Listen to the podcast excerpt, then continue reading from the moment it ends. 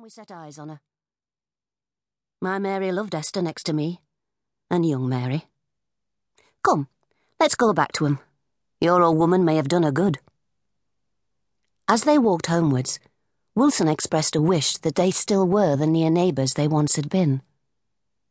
Still, our Alice lives in the cellar under number 14 in Barber Street, and if you'd only speak the word, she'd be with you in five minutes to keep your wife company. Thank you kindly for your offer, was Barton's reply.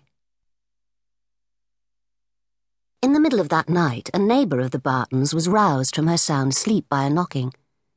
She opened the window and asked who was there. Me, John Barton, answered he. My missus is in labour. Step in while I run for doctor, for she's fearful bad. In less than five minutes, the woman was standing by Mrs. Barton's bedside, relieving the terrified Mary.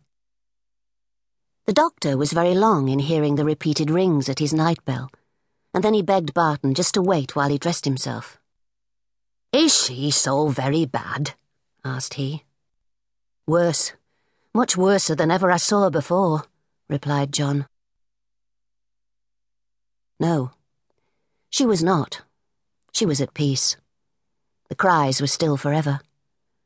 John opened the latch door, and in two minutes was in the room where lay the dead wife, whom he had loved with all the power of his strong heart. He stood like one stupefied. The doctor questioned the neighbour in whispers, and then approaching Barton said, You must go downstairs. This is a great shock, but bear it like a man. He went mechanically and sat down on the first chair. He had no hope. Mary heard the sobs of her father's grief, and stealing down the steps, she knelt by him and kissed his hand.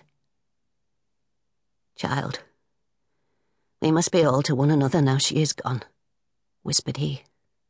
Leave me, and go to bed now. Leave you, father? Aye, but thou must. Mary got up kissed her father, and sadly went upstairs to the little closet where she slept. Barton had been roused by his daughter's entrance, both from his stupor and from his uncontrollable sorrow. Bitterly he thought of the shock his poor wife had so recently had. He hardened his heart against Esther forever. One of the good influences over John Barton's life had departed that night. His gloom and his sternness now became habitual instead of occasional. Between the father and the daughter, though, there existed in full force that mysterious bond which unites those who have been loved by one who is now dead and gone. Yet with all this, Mary had not her father's confidence in the matters which now began to occupy him. She was aware that he had joined clubs and become an active member of a trades union, but it was hardly likely that a girl of Mary's age should care much for the differences between the employers and the employed. At all times, it is a bewildering thing to the poor weaver to see his employer removing from house to house, each one grander than the last, till he ends in building one more magnificent than all, or sells his mill to buy an estate in the country, while all the time the weaver, who thinks he and his fellows are the real makers of this wealth, is struggling on for bread for their children. And when he knows trade is bad, when he would bear and endure much without complaining, he is bewildered to see that all goes on just as usual with the mill owners.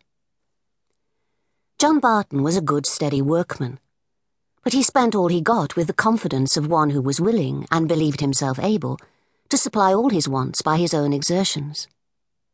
So when his master suddenly failed, and all hands in that mill were turned back one Tuesday morning, with the news that Mr. Hunter had stopped, Barton had only a few shillings to rely on. But he had good heart of being employed at some other mill, and accordingly, before returning home, he spent some hours in going from factory to factory asking for work. But at every mill was some sign of depression of trade. Barton was out of work, living on credit. It was during this time his little son, the apple of his eye, fell ill of the scarlet fever. Everything, the doctor said, depended on good nourishment. Mocking words. Barton tried credit, but it was worn out. He thought it would be no sin to steal, but he could not get the opportunity in the few days the child lingered. Hungry himself, he stood at one of the shop windows.